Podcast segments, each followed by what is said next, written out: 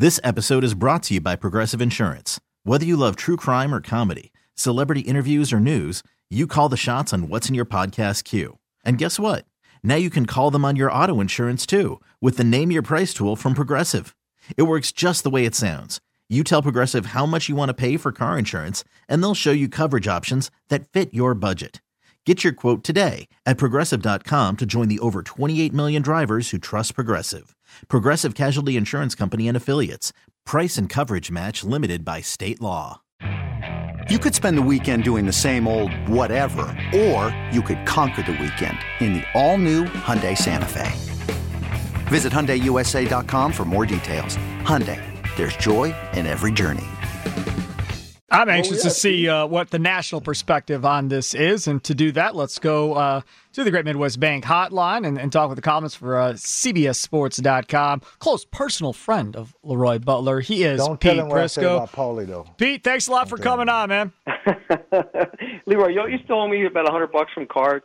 I think you do. Man, oh, my goodness. You, Whoa, who wow. told you? Jeez, first Pete. of all, first of all, Pete, Wow. I don't owe you nothing. If it's the statute Wow. limitation run out in like two or three days, why you ain't get it then, man? I ain't got no money now. I'm dead broke. But cuz. Pete, the good news is, is, Pete, when we do the Leroy Butler documentary, we'll want to talk to you about that hundred dollars. So we'll get you on camera. Oh, I yeah. got some. I got some stories. Believe me, I got some stories. And you know what? I was really hoping you got in the hall last year, Leroy. I mean, at least you made it into the into the finals. You know, and next you know next Yeah. step is knocking the door down. There's no doubt you deserve to be in there. And I'll sit. I'll say this on the radio show, not just because Leroy's here and I've known him for many many years. Leroy Butler and Brian Dawkins are both from Jacksonville. Leroy Butler was a better player. I agree. Well, how do we how that's do we let drop. everybody else know that then, uh, Pete? Jesus. Well, How do we I- let I everybody else know that, Pete? I mean, that's great. I- How do we let other folks know that? I, tr- I look. I know all those voters. I've been trying to get Tony Boselli in. I try to get Leroy in. I try to get uh, Fred Taylor even in the room. It's such you know they have these all these preconceived notions of who should and who shouldn't be in, and it, it just makes no sense. And I think the fact that you were finalists this year, I think that's a good sign moving forward, Leroy.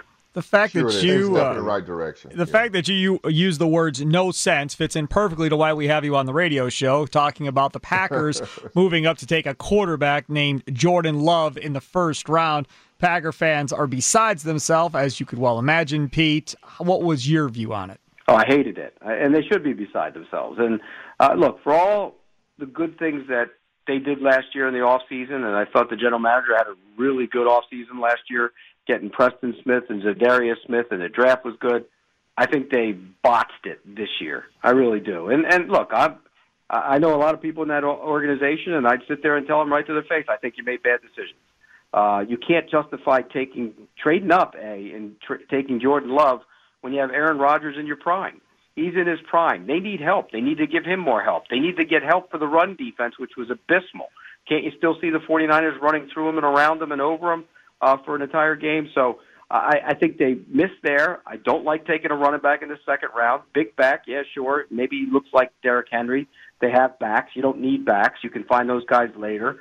And, and then you look at this entire draft. How many guys from that draft are going to start?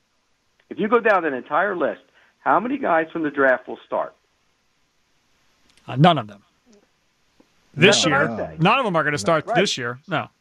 So you're wasting you're wasting a Rodgers year, and that's the problem. And, and all this talk about you know him and Lafleur not getting getting along, I don't buy it. Look, Aaron can be difficult. Everybody knows that, but they get along, and he's a pro.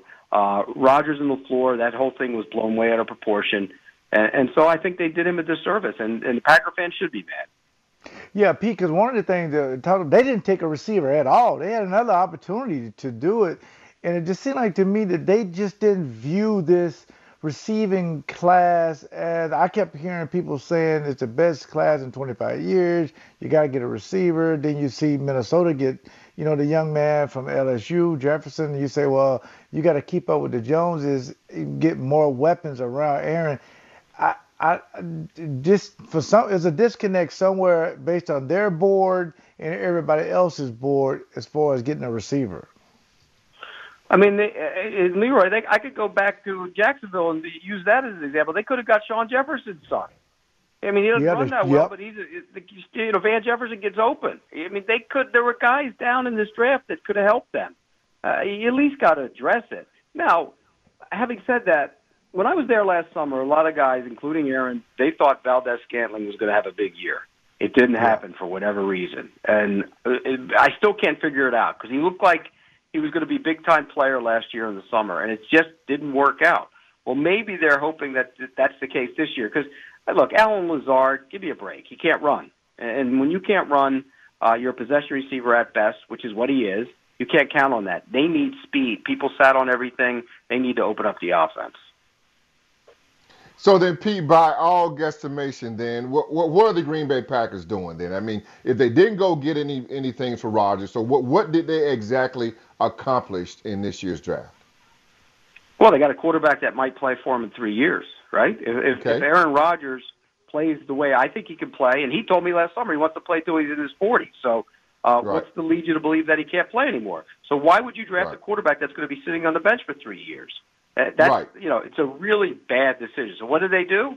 Uh, the Yeah, what did only they do? thing of note they did in the the only thing of note they did in the off season, and I don't know if that's necessarily a good thing, is uh, you know getting Christian Kirksey. That's it. That's all they've done. What else have they done? They've done nothing to help their team next year. Nothing. So what about what about the running back? You don't think he could play a role in what they're doing? Because here's what I feel, Pete. I feel like the offense is being changed right in front of Aaron Rodgers. It feels like to me that with the three offensive linemen that they want to run the football. It feels like with the big back that they have, they want to run the football. Feels like it's going to be more possession type thing. Are they changing the way they're doing business offensively right in front of Aaron Rodgers with with this year's draft? Well, you know, people are saying that, but that would be uh, short-sighted on their part if that's the case. Why? Why? It's like having a guy who can score 35 points and you go to a four corners offense. You know, that, that's the dumbest thing you can do. You, you can play with strength. I don't mind. I don't mind throwing the football off the run. I get it. I, I mean, and he's capable of doing that. He's done it before. Mhm. But but and take the pressure off him taking a lot of shots. Remember, he went to San Francisco in the regular season and just got beat to death. The line was banged up, but he got beat up. They got to protect him better, uh, and running the football helps him do that. And they got to protect the defense better. Running the football helps them do that. They got two guys who can run the ball. That, that's why I mean that. That's why it made no sense to me. Now I know Jones is in the final year of his deal, and there's some issues there, but I'm just not picking the big back in the second round. I, I didn't. I just didn't like their draft. Pete, did you buy into? Did you listen to the uh, Brett Favre interview? Uh, Brett was saying they disrespected him. Maybe should maybe won't finish his career there. Uh, do you? How do you think this ends? Because you're real good at making predictions like that. Do you think they should just Aaron should just be a pro? But here's the thing, uh, Pete, real quick. They redid his contract. They signed him to an extension to let him know that they want him to stay here that's why I think Brett Favre was thinking, well, maybe they kind of disrespected him and not getting him weapons. Because why would you give him that kind of money and not get more weapons? It don't make sense. That's it's exactly right. It doesn't make sense. One doesn't jive with the other. It makes no sense at all. If you pay him that money, you clearly think he's your guy for the long term, or at least for the next three or four years. So why not get him as much help as you can get him? And here's the other thing: Jordan loves a project. I think he's got talent. I mean, he's got a big arm. He can stand in there and make throws. Uh, he's got a nice release. But you know, you pop on the Wake Forest game from a year ago. It, it, you know, there's a, some good throws, and there's some throws that make you puke. They're so bad. So I think there's a lot of work there. I, I just don't think drafting a backup quarterback um, and a future quarterback when you have Aaron Rodgers in his prime is, is a smart move. We talked about we talked about this earlier. Talking with Pete Prisco of, of CBS Sports here on the fan, and, and we were laying it all out. When you go to replace Mike McCarthy, and you decide to start interviewing head coaching candidates, Pete, don't you ask the question of, all right, so what offense are you going to run uh, in Green Bay? And then at some point, the question has to become, how do you plan on moving on from Aaron Rodgers if and when he decides he's going to retire? How are we going to do that? This all had to have been laid out to Mark Murphy and the front office of I want to run this type of offense that's not dependent on the quarterback. I think we draft a quarterback in a couple of years. That gives us a couple of years to figure out whether or not he is the right guy, and then we move on from there. But an offense that's not based around the quarterback, based more on the run and the lines. They had to know that this was going to be the plan, you know, when they brought Matt LaFleur in. Maybe, but you rely on that type of offense when you don't have a quarterback. You know, in Tennessee, they went to the championship game last year with Ryan Tannehill, who's a journeyman. I don't care what they paid him, and they ran the football. Mm-hmm. You can't count on that year in and year out. Year out. Two years ago, the Jaguars were in the uh, uh, fourth quarter away with a ten point lead from going to the yep. Super Bowl with Blake sure Bortles at quarterback because they ran the ball and the ball fell their way. Well, what happens with those teams? It's not sustainable. They're accidents. You can't count on them. You know what you can count on year in and year out? The quarterback position. If you have that guy, you should build around him and make sure he's the guy. You, you, you focus everything in your power to make him better. I'm not saying he can't work in LaFleur's offense. I think he can. I think Rodgers could be outstanding in this offense. Now, there's got to be some different principles than what it is all across the board, but I think Rodgers could be very good in it, bootlegging, getting outside, making plays. Uh, but again, why would you ever take the ball out of his arm, off his hand, and out of his off his arm? Makes no sense. Yeah, I mean, I, I think that's what we're looking at. Uh, also, Pete, and we don't know how this thing's going to shape out. But I mean, the the rub also uh, with with the Green Bay Packers and Matt LaFleur is is how do they move forward with this now with Aaron Rodgers, knowing that Jordan Love is. I'm assuming he's going to be a professional about it. But I think I think the optics too just didn't look good when you saw the pick made. I mean, they said they did not contact Rodgers and he did not know that this was going down. I don't know. Maybe I text him first and say, "Dude, I'm not asking your permission, but just so you know, this is going to happen." Or maybe I call him the next day and we don't know if they did that or not. And that's where uh, Favre was coming in in the whole disrespect uh, angle of it. Well, I mean, let, us be honest, and, and Leroy, I don't remember if you were there, but Brett wasn't exactly warm and fuzzy when Rodgers came in either. Right. Let's be honest about it. I mean, uh, Brett Brett gave him a hard time, and he didn't give yeah, him respect did. at all, and did did take him under his uh, arm and help him or anything like that. So I, I don't know if Aaron will do that. One thing about the Packers offense, I mentioned the speed. You know, look, mm-hmm. they had Devin Funchess, can't run. Uh, you know, Lazard can't run. Kumerow, okay, that's going to scare you deep. Where's the speed on that offense? So everybody defends them that way. And I think they need to get some speed, and they didn't do a good job of doing that. Now, if Valdes-Scantling can somehow emerge as what they thought he would be, then who knows? But I think they lack speed on offense, and that shows up in a big way. Well, let me I ask this real quick. There, there, there, may be one little thing out there. I, I thought I heard a little. Someone said that maybe Kenny Stills may be up for trade with the Texans. Would would that work out for the Packers at all? He can run. I mean, there's no question about that. He can run. That would be something you would explore. It depends on what you get. You know, you want to give up a six or five, maybe. Uh, I'd look at it. Uh, they have to get faster. You know, teams that can't run have problems. You know, running an offense. Everybody puts the 20-yard force field up, and you can't. You know, can't succeed. You know, the same with Brady last year in New England. Oh, what's wrong with Tom Brady? There's no speed. He, nobody nobody respects that. And Leroy, you know, when you play a team that has no speed, it's a lot easier to defend them.